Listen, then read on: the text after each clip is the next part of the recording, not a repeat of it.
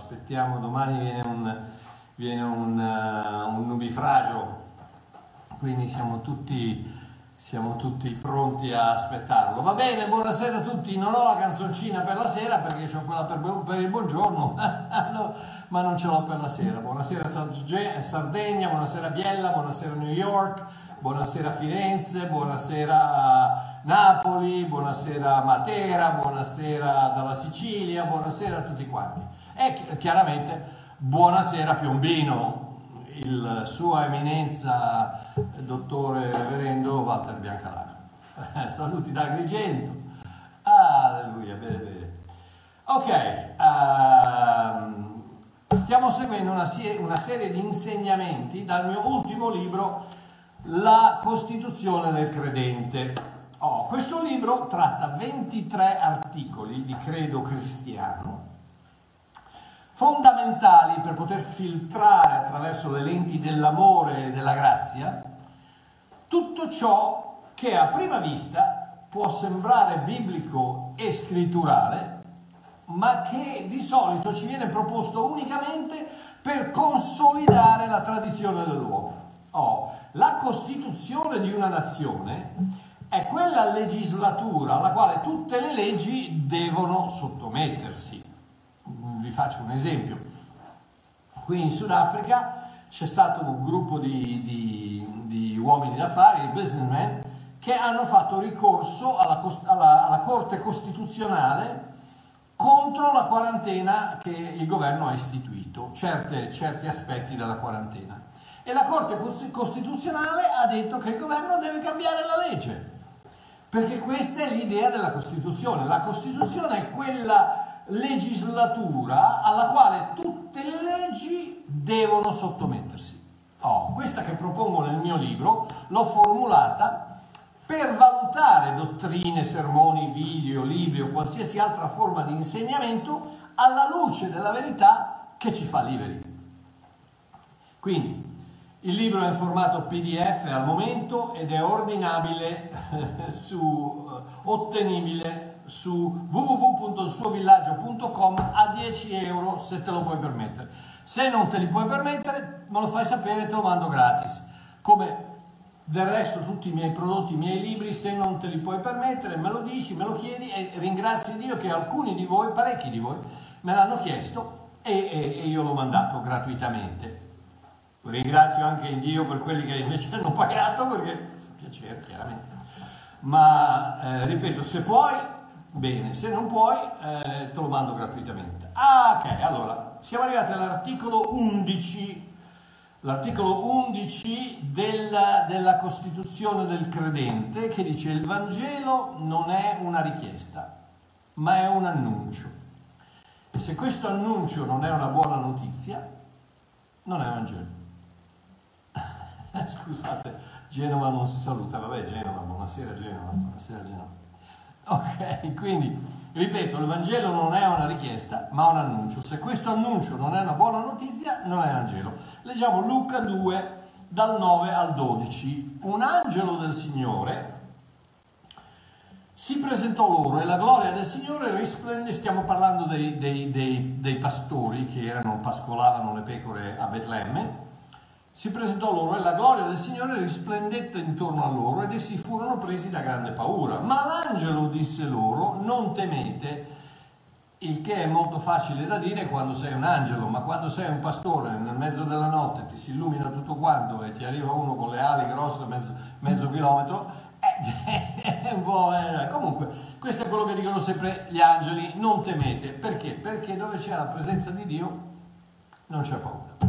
E quindi lui dice, non temete, perché vi annunzio una grande gioia che tutto il popolo avrà, poiché oggi nella città di Davide è nato per voi un Salvatore, che è Cristo, il Signore, e questo vi servirà di segno. Voi troverete un bambino fasciato, coricato in una mangiatoia. Ok, allora, la convinzione più comune del cristiano medio è che il Vangelo sia una lista di istruzioni contenute nei primi quattro volumi della seconda parte della Bibbia, comunemente, seppure erroneamente, nota come il Nuovo Testamento.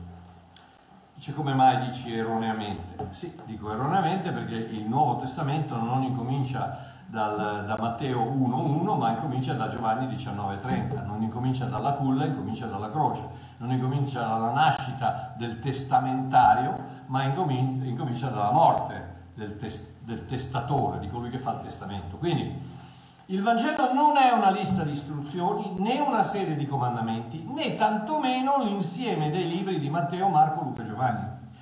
Il Vangelo non è una richiesta, statemi a sentire bene perché questo è di vitale importanza. Il Vangelo, la buona notizia, non è una richiesta. Nessuna notizia è una richiesta, una notizia è un annuncio, una, una, una notizia è un qualcosa che si dice, si annuncia, non è una richiesta, una notizia dice questo è quello che sta succedendo, non ti chiede di fare niente, la notizia non ti chiede di fare niente, ti annuncia qualcosa. Il Vangelo è un annuncio, non una richiesta. La prima volta che la parola Ioagelion, Vangelo, speriamo di pronunciarlo bene perché c'è un professore che mi sta guardando, fra poco arriva la, la faccina la, che ride, eh, Euangelion, Vangelo, appare nel suo contesto, è nel versetto, nel versetto che ho citato qui sopra, Luca 2,10, dove l'angelo del Signore fa appunto la dichiarazione, eh, io vi sto per comunicare qualcosa, io agelizio, io agelizzo, Euagelizzo, tradotta vi annunzio. Quindi la prima, la prima volta che appare, ehm, cronologicamente appare questa parola Vangelo, è appunto qui dove l'angelo dice io vi euagelizzo, vi annunzio determinate cose. Immediatamente dopo nel testo seguono le parole che, che, che cosa annuncia, cos'è l'annuncio che sta facendo eh, l'angelo. Eh sì, l'angelo, l'angelo, l'angelo, l'angelo. Um, vi annuncio una grande gioia. Questo è il vero Vangelo, un annuncio che porta grande gioia a chi lo riceve. Eh, eh, Statevi a sentire, se quando andate, in chiesa, quando andate in chiesa, quando andate in comunità, quando leggete un libro, quando, quando, ascoltate un video, quando ascoltate un messaggio, quando qualcuno vi parla, eccetera, l'annuncio non produce una grande gioia, non è Vangelo. Ok, andiamo avanti. Uh, la parola Iuagelizo è formata da Iu che vuol dire buono, bene, e Agelò che vuol dire trasmettere un messaggio, annunciare. Quindi la traduzione letterale della parola Iuagelizo è annunciare il Vangelo, annunciare un bel messaggio, trasmettere una buona notizia. E lo sappiamo tutti questo, lo sappiamo tutti che il Vangelo è la buona novella. Ma fermatevi un attimo a pensare, è una buona novella, non è una cattiva richiesta, una severa richiesta. Devi fare questo, devi comportarti così, devi fare se no per, devi santificarti. Devi... No, quello non è il Vangelo. Stammi a sentire bene, ogni volta che tu trovi la parola devi, fermati un attimino, metti, la, metti la, la, la, marcia, la macchina in folle, tira il freno a mano e dici wow, momento. Ferma il carro e vediamo cosa stanno dicendo questi qui. Perché mi dicono devi? Perché devi non è una notizia, devi è una richiesta e quindi non è Vangelo. Ok, andiamo avanti. Il Vangelo annuncia, il Vangelo non richiede. Il succo del religionismo è questo. Ecco una lista di cose da fare, un modo di vita da imitare, una serie di istruzioni da seguire. La spina dorsale del vero Vangelo è la dichiarazione tutto è compiuto. Questa è la verità, questa, questa, è la verità, questo è il cristianesimo, non quelle bagianate che vi vengono dette che allora devi fare questo, devi comportarti così, devi perché altrimenti no, altrimenti niente, tutto è compiuto, tutto è compiuto, tutto quello che devi fare è sentire la buona notizia, ascoltare la buona notizia e decidere cosa farci con questa buona notizia. Ok? Quindi eh, il religionismo elenca, il Vangelo annuncia. Il religionismo decreta, questo è ciò che devi fare, il Vangelo afferma, questo è ciò che ha già fatto Cristo. Il religionismo ti chiede cosa avrebbe fatto Gesù se fosse stato al tuo posto? Il Vangelo ti dice Gesù vive in te, lascialo lavorare. Il religionismo, il religionismo suggerisce avvicinati a Gesù. Il Vangelo rivela sei seduto in Cristo alla destra del Padre, amore mio, più vicino di così non può essere. E lo sapete, lo sapete quante persone che mi dicono avvicinatevi a Dio, avvicinatevi a Dio, avvicinatevi a Dio. Ma quale avvicinare? Quale... Scendi Spirito Santo, ma, quando, ma, ma quante volte deve scendere? Se lo Spirito Santo è dentro di te, non lo sai che sei il Tempio dello Spirito Santo, non lo sai che il tuo corpo è il Tempio dello Spirito Santo, ma cosa ti vuoi avvicinare più di quello? Non lo sai che sei seduto in Cristo Gesù, alla destra, al posto di autorità, a fianco, in, pa- in Cristo, in Dio, quanto più ti vuoi avvicinare? Vedi, devi avvicinarti, devi aver fame. Io ho sentito, ho sentito proprio la, stamattina o, o, ieri, non mi ricordo, un predicatore americano che diceva, che diceva dobbiamo, dobbiamo, uh, dobbiamo avere più fame eh, di Dio, dobbiamo avere più fame di Dio. Eh, ma io l'ultima volta che ho controllato, la Bibbia mi dice che se conosci Dio non avrai più fame, non avrai più sete.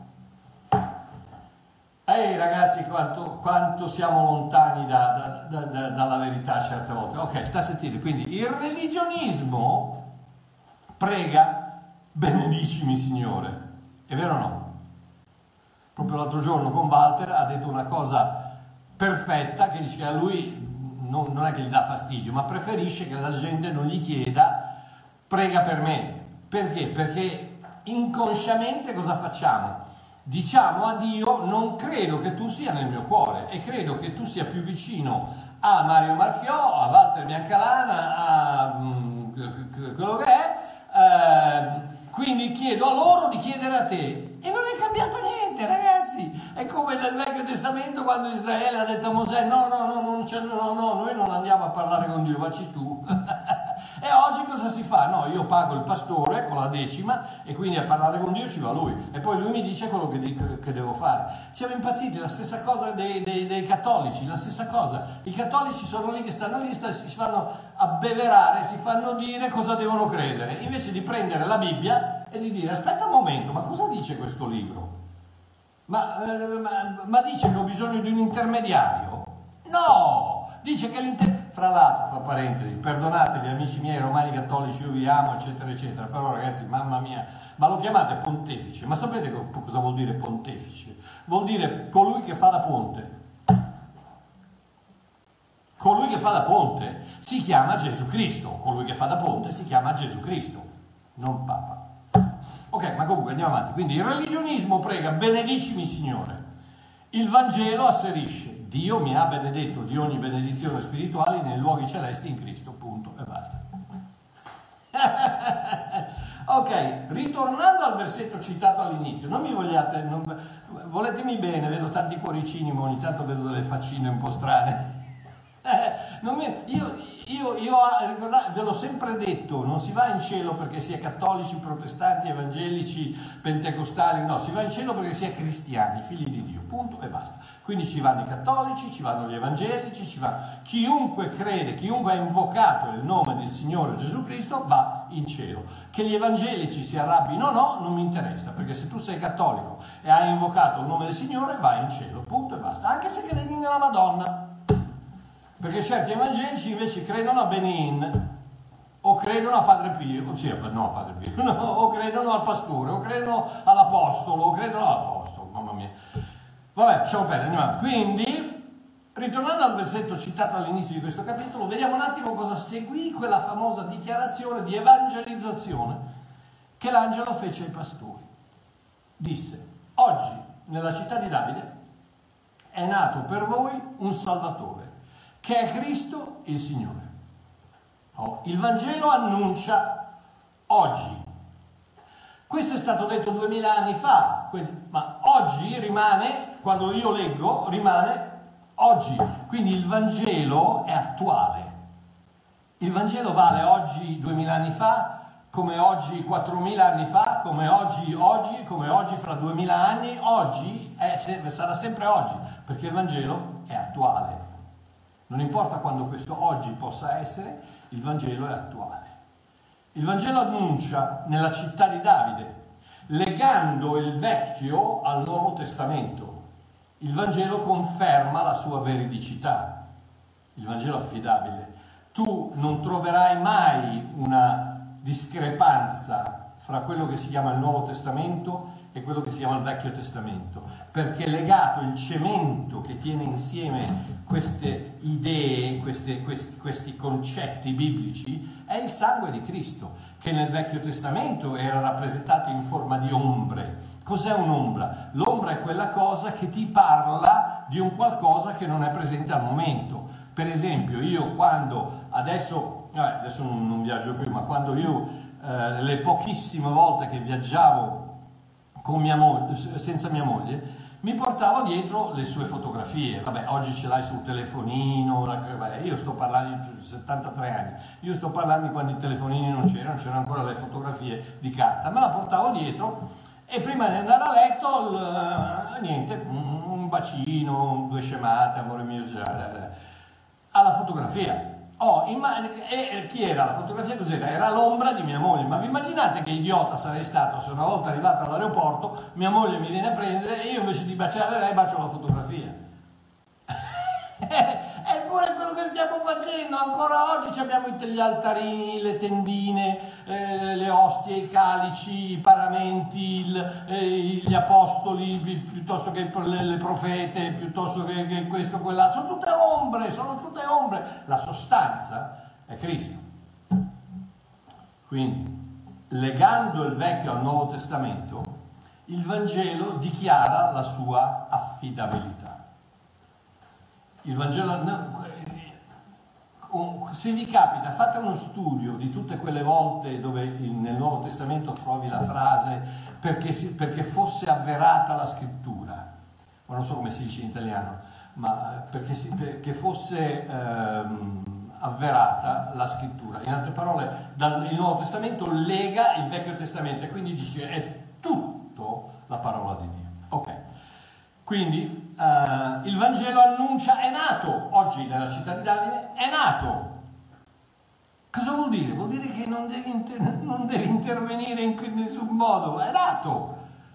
È, è, è, nato, il Vangelo annuncia oggi è nato. Eh, ma io non ci credo. Eh, non importa, oggi è nato. Eh, ma eh, io sono di un'altra religione.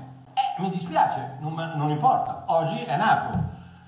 Ma io sono un ateo, e non importa, tu puoi essere quello che vuoi, tu puoi essere un pinguino a Viareggio, puoi essere quello che vuoi, è, oggi è nato. Il Vangelo annuncia è nato, non ha niente a che fare con te, non è una richiesta. Eh, vedi se tu potessi aiutare nella nascita. No, no, no, no, oggi è nato l'annuncio, il Vangelo annuncia, oggi è nato. Ma io odio Dio. Mi dispiace per te, ma oggi è nato. Il Vangelo è affermativo. Il Vangelo annuncia, nella città, oggi nella città di, Davide è nato per voi. Il Vangelo è un evento personale, è nato per me, non è nato per te, sì, è anche nato per te, ma per quanto riguarda me è nato per me, è nato, l'angelo dice è nato per voi, è personale. Il Vangelo è un annuncio che tocca la mia vita che, che, che, che versa succo di vita nel mio cuore, perché è nato per me, è qualcosa che tocca a me, non solo, ma la scelta di ricevere questo annuncio è mia. Il Vangelo è personale. Poi il Vangelo annuncia è nato per voi un Salvatore. Ognuno di noi ha bisogno di salvezza, in un modo o nell'altro, dal peccato, dalla morte, dal mondo, da noi stessi. Il Vangelo ha la soluzione a tutti i nostri bisogni. Il Vangelo adeguato. Sapete perché succede questo, questo, tutto quello che sta succedendo in giro per il mondo adesso? Perché invece di dire ai nostri bambini a scuola che siamo stati creati da un, da un Dio creatore che ama le sue creature eh, a sua immagine e somiglianza, gli insegniamo la teoria dell'evoluzione dove il buon Charles Darwin ha detto che discendiamo dalle scimmie. E se tu discendi dalle scimmie, probabilmente c'è una scimmia migliore dell'altra scimmia. E da lì viene fuori tutto il razzismo. Ma se tu invece insegnassi ai, ai, bambini che siamo stati creati tutti uguali a immagine e somiglianza di Dio, ti renderesti conto che esiste solo una razza che si chiama la razza umana e in quella razza umana ci sono diverse manifestazioni della stessa razza, ma siamo tutti parte di quella razza. Quindi il Vangelo ha la soluzione a tutti i nostri bisogni, il Vangelo è adeguato. Il Vangelo annuncia, oggi nella città di Davide è nato per voi un Salvatore che è Cristo il Signore. Buddha non è il Salvatore. Maometto non è Salvatore. Non lo è Confucio, non lo è Guru Nanak, non lo è Shiva, non lo è il Papa e non lo è il Bab non è Joseph Smith, non è Charles Taze Russell, Eddie Baker Eddy, Anton Svandor Levey e non lo è Martin Lutero. Il Salvatore non è Mosè, il Salvatore è Cristo. Il Vangelo è chiaro. Non lascia adito a... No, ma forse sai, io pensavo che eh, Gesù fosse un bravo uomo. No. Gesù non ha lasciato a nessuno la disponibilità di dire Gesù è solo un bravo uomo. No o è il figlio di Dio o è un impostore. O è il Salvatore o è un bugiardo demonico. Perché dico questo? Perché lui si è dichiarato l'unica via al Padre. E se uno ti dice io sono l'unica via per arrivare a Dio e non lo è, è, è, è il diavolo in persona. Quindi o è quello che dice di essere, o è un idiota, e non credo che lo sia, o è un menzognero, o è un criminale, o è un demone impersonificato. No, Gesù è il Salvatore. Il Salvatore non è Mosè, non è, non è, nessun altro di quelli che ho citato, il Salvatore è Gesù Cristo il Signore. Il Vangelo è chiaro. Sì, quindi il Vangelo è un annuncio attuale, affidabile, affermativo, personale, adeguato e chiaro. Non solo, ma il Vangelo annuncia una buona notizia. Se statemi a sentire un'altra piccola eh, legge, un altro piccolo articolo della Costituzione, se il Vangelo che vi viene presentato, che vi viene predicato, che vi viene trasmesso non è una buona notizia, non è Vangelo, perché il Vangelo è una buona notizia. Io agelos, una buona notizia. Vediamo la differenza tra un paio di un, diversi, tre tipi di notizie. La brutta notizia dice paga sporco peccatore. La normale notizia dichiara meritalo, meritatelo, servo incapace. La buona notizia annuncia, ricevi, creatura amata. Ok, la brutta notizia, pensate all'Islam. Nell'Islam la notizia è che o ti converti a Allah o Allah comanda ai suoi seguaci di ucciderti. Non è che sia una gran buona notizia, non credo, almeno non so, ci sono degli idioti in Italia che ancora pensano che, che, che l'Islam sia una religione di pace. Andate a farvi una lavata di testa, da, mettetevi il tubo di un orecchio che magari vedete di riuscire a lavare il cervello da un orecchio all'altro. Cose da pazzi, cose da pazzi. Ma eh, d'altronde questo mondo viene, viene influenzato così tanto dai, dai, media che oggi non si sa bene più... Eh, vabbè, lasciamo perdere. Comunque no. State tranquilli che Allah non vi fa l'annuncio di una buona notizia. Allah vi dice o ti comporti come dico io o ti danno eternamente, o ti, o ti, o ti, o ti converti all'Islam o, o, o, o dico ai miei seguaci di ucciderti, crocifiggerti, tagliarti il detto destro, il pollicione destro, eh, tagliarti la gola, eccetera, eccetera, tutte quelle belle cose. Tristemente, però, questo è l'approccio di tanti cristiani, i quali, pur non rendendosene conto, mettono Dio sul trono del tiranno che manda all'inferno tutti quelli che non aderiscono completamente ai suoi dettati e comandamenti. Questo non è Dio. Del Vangelo. Questo è Zeus dei greci, Giove dei romani, Ra degli egiziani, Belzebù dei satanisti. La brutta notizia dice non sei nessuno, non hai alcun diritto. L'unica via di uscita è una serie di imposte impossibili che devono essere pagate fino all'ultimo centesimo, pena la dannazione. La relazione della brutta notizia è tirannica e dittatoriale tra Dio e i suoi sudditi. La brutta notizia è sei un peccatore e i peccatori vanno eliminati. Il messaggio della brutta notizia è semplice, paga sporco peccatore o muori. La normale notizia nella religione, che sia essa cattolica, evangelica o di ogni altra confessione, qualsiasi cosa puoi pensare di ricevere da Dio, devi meritartela. Il Dio della religione è distante, indifferente e piuttosto egoista. Questo Dio, con la D minuscola, vede i suoi seguaci come servi che devono guadagnarsi qualsiasi cosa necessitano. Già che ci siamo, fatemi dire questo, per cortesia, non chiamatemi un servo di Dio. Vi prego, non So, so, che le vostre intenzioni sono buone, eccetera, eccetera, ma ve lo sto chiedendo perché io non sono un servo, io sono figlio. sono un figlio che serve, ma non sono un servo che figlia. Io sono un figlio che serve, sono un figlio, non un servo. La relazione fra servo e padrone è il salario. Ciò che tu produci, lui ti riscontra. La relazione fra figlio e padre è l'eredità. Non quello che guadagno io, ma quello che ha guadagnato mio padre che mi lascia perché sono figlio, non perché me la merito. Ok, quindi non chiamatemi servo, grazie. Il Dio della religione è distante, indifferente e piuttosto egoista. Questo Dio vede i suoi seguaci come servi che devono guadagnarsi qualsiasi cosa necessitano. C'è una storia narrata nella tradizione cinese molto simile a quella del figlio prodigo. La stessa situazione con un figlio che lascia la casa del padre e sperpera i suoi beni in una vita dissoluta. Un giorno, diversamente dalla versione cristiana del figlio prodigo che torna a casa perché stava morendo di fame, non perché si è pentito, ma perché stava morendo di fame, il giovane, il giovane orientale invece capisce di aver ferito suo padre e decide di tornare a casa per rammendare la sua relazione.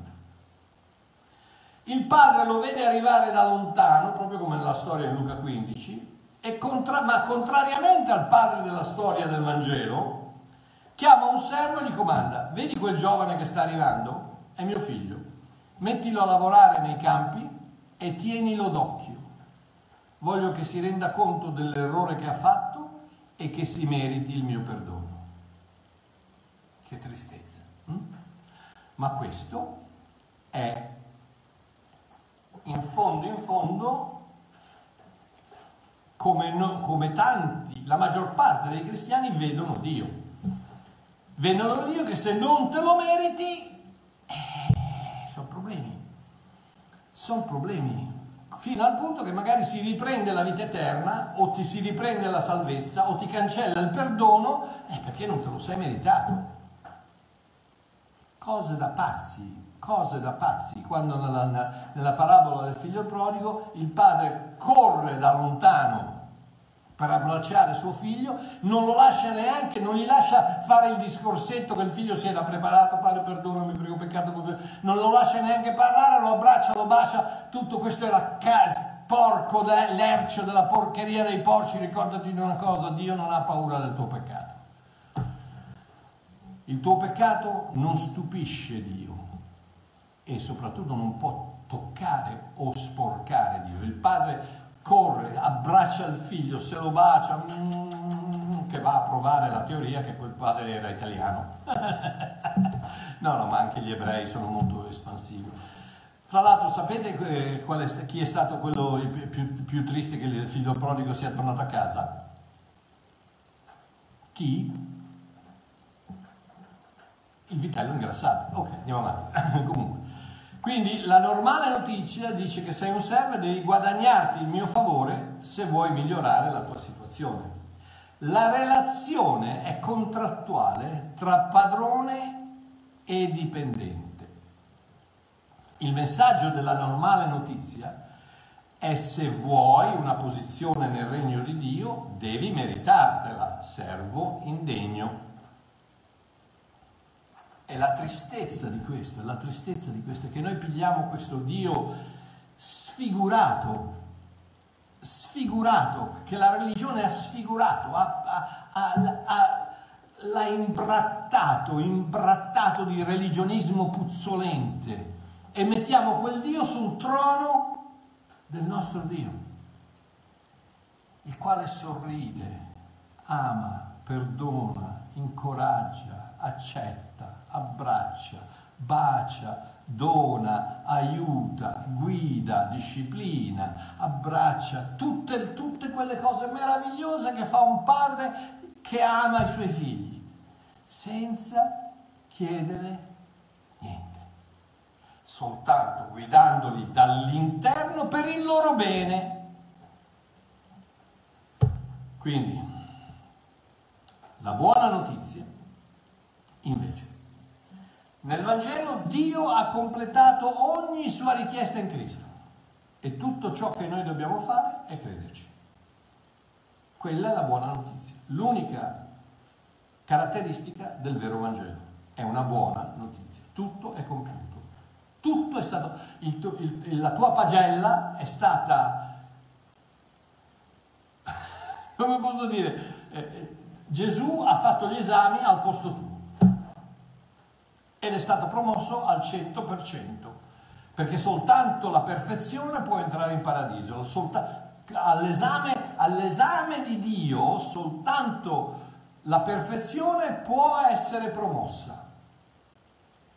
E tu e io, amore mio, la perfezione, ma non la conosciamo, ma neanche se riusciamo ad arrivare a, a un 2,5, ora non so i voti come, come funzionano in Italia, ma mettiamo che sia dall'1 al 10, ai, ai tempi miei eh, era dall'1 al 10, io pigliavo regolarmente degli 1, dei 2, dei 3, eccetera, eccetera, sono, sono finalmente dopo due anni mi sono diplomato con 6 meno, appena, appena, appena, appena sufficiente, perché? Perché nella vita sei appena, appena sufficiente, non con Dio, con Dio o sei 100% o non entri, e come fai?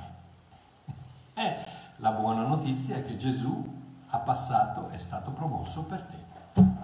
Non hai bisogno di fare l'esame, hai soltanto bisogno. E la cosa importante è che anche il, il preside lo sa, e il preside ti guarda e ti dice: Senti, guarda che eh, eh, Gesù, che sarebbe, poi sarebbe mio figlio, eh, ha fatto l'esame per te. Per me va bene, per te va bene.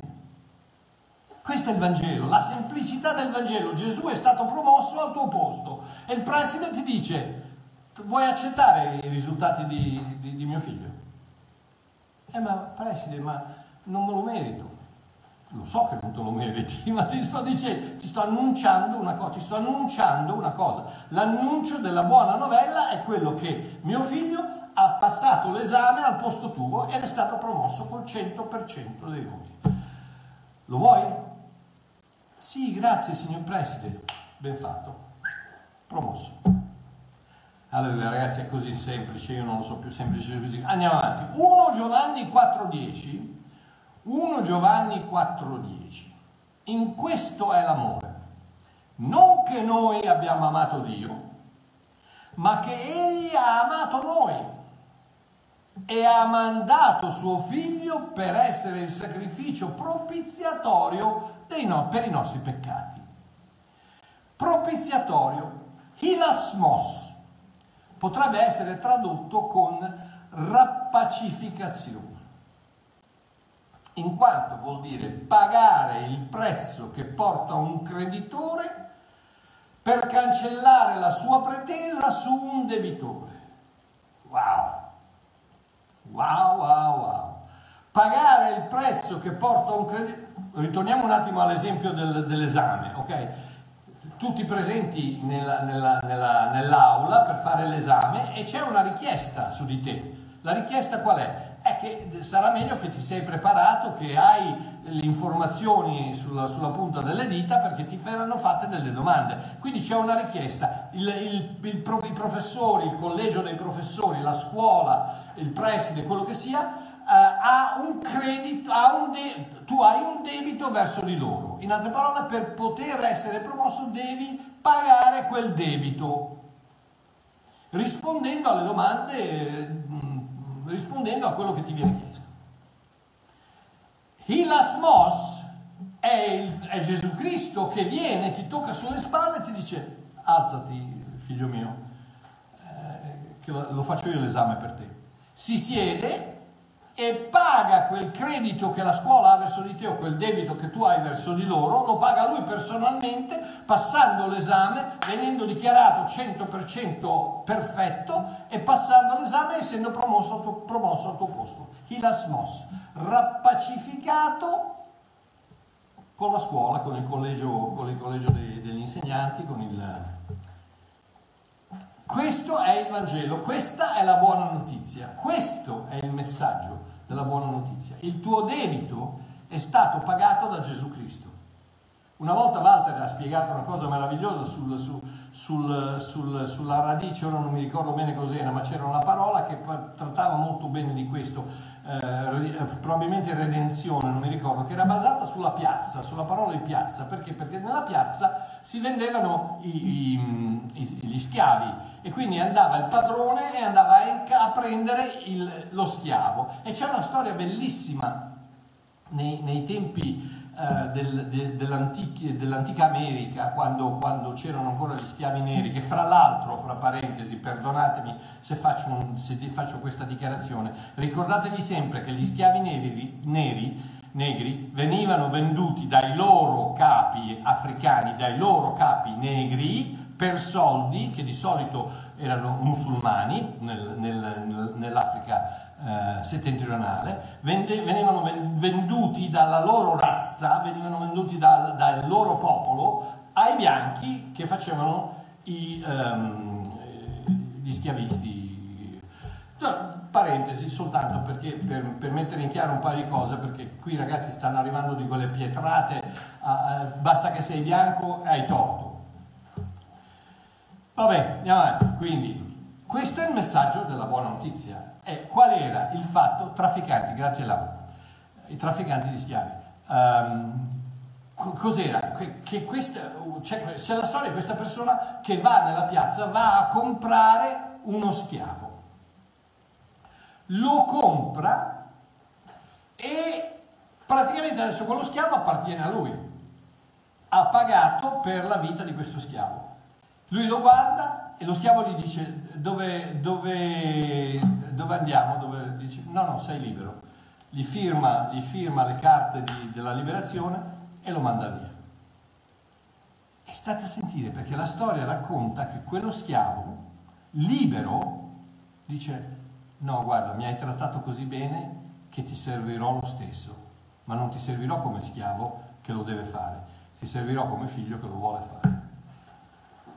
Alleluia ragazzi. Ok, quindi questo è il tuo, il tuo debito è stato pagato da Gesù Cristo completamente, eternamente. Non devi più nulla a Dio se non credere alla sua immensa generosità. La relazione è familiare tra padre e figli. La buona notizia dice, non devi più nulla, creatura amata. Ricevi il tuo perdono, la tua salvezza, la tua vita eterna sono state acquistate per te con, una, con un incommensurabile sacrificio nel quale non hai alcun onere. Tutto è compiuto. Questa, amici miei, è la buona notizia del Vangelo. Tutto è compiuto. Se non è questa, se non è una buona notizia, non è Vangelo. Quindi l'articolo 11 della Costituzione dichiara che se il messaggio che viene predicato, le istruzioni che vengono impartite o le dottrine che vengono insegnate non sono buone notizie, non producono gioia e non stimolano speranza, non sono Vangelo e non sono costituzionali. Punto. Amen. Abba papà abbraccia ognuno di loro seduti in te, in Cristo, ognuno di noi, Abba papà, falli sentire la tua presenza in questo momento, il tuo, il tuo sorriso, il tuo, il, la, la, gioia, la gioia di avere i tuoi figli con te. il religionismo ci ha insegnato che dobbiamo avere il timore di Dio, dobbiamo stare, dobbiamo aver paura. No, no, no, no, io corro, salto, ti salto in braccio, ti salto addosso, ti tiro la barba, ti voglio bene. Abba papà, ti amo con ogni fibra del mio corpo, con ogni parte della mia vita, con ogni, con ogni respiro che tiro, ti, che, che respiro, ti amo. Abba papà, benedici i miei fratelli benedici le mie sorelle, benedici coloro che stanno guardando. Ci sono persone che hanno bisogno di guarigione, ti chiedo, io, il tuo figlio preferito, ti chiedo, Abba papà, guariscili, intervieni nelle loro situazioni economiche, eh, aiutali finanziariamente, aiuta le relazioni, eh, bacia col bacio della vita, fra un marito una moglie, i figli, i parenti, eh, ristora amicizie, restaura, restaura amicizie, restaura relazioni, ti, pie, ti prego. Abba papà, grazie, grazie, grazie, grazie che ci hai dato una buona notizia, che tutto è compiuto e che tu ci ami. Amen. Un abbraccio a tutti, voglio bene, alla prossima, alla prochaine, arrivederci.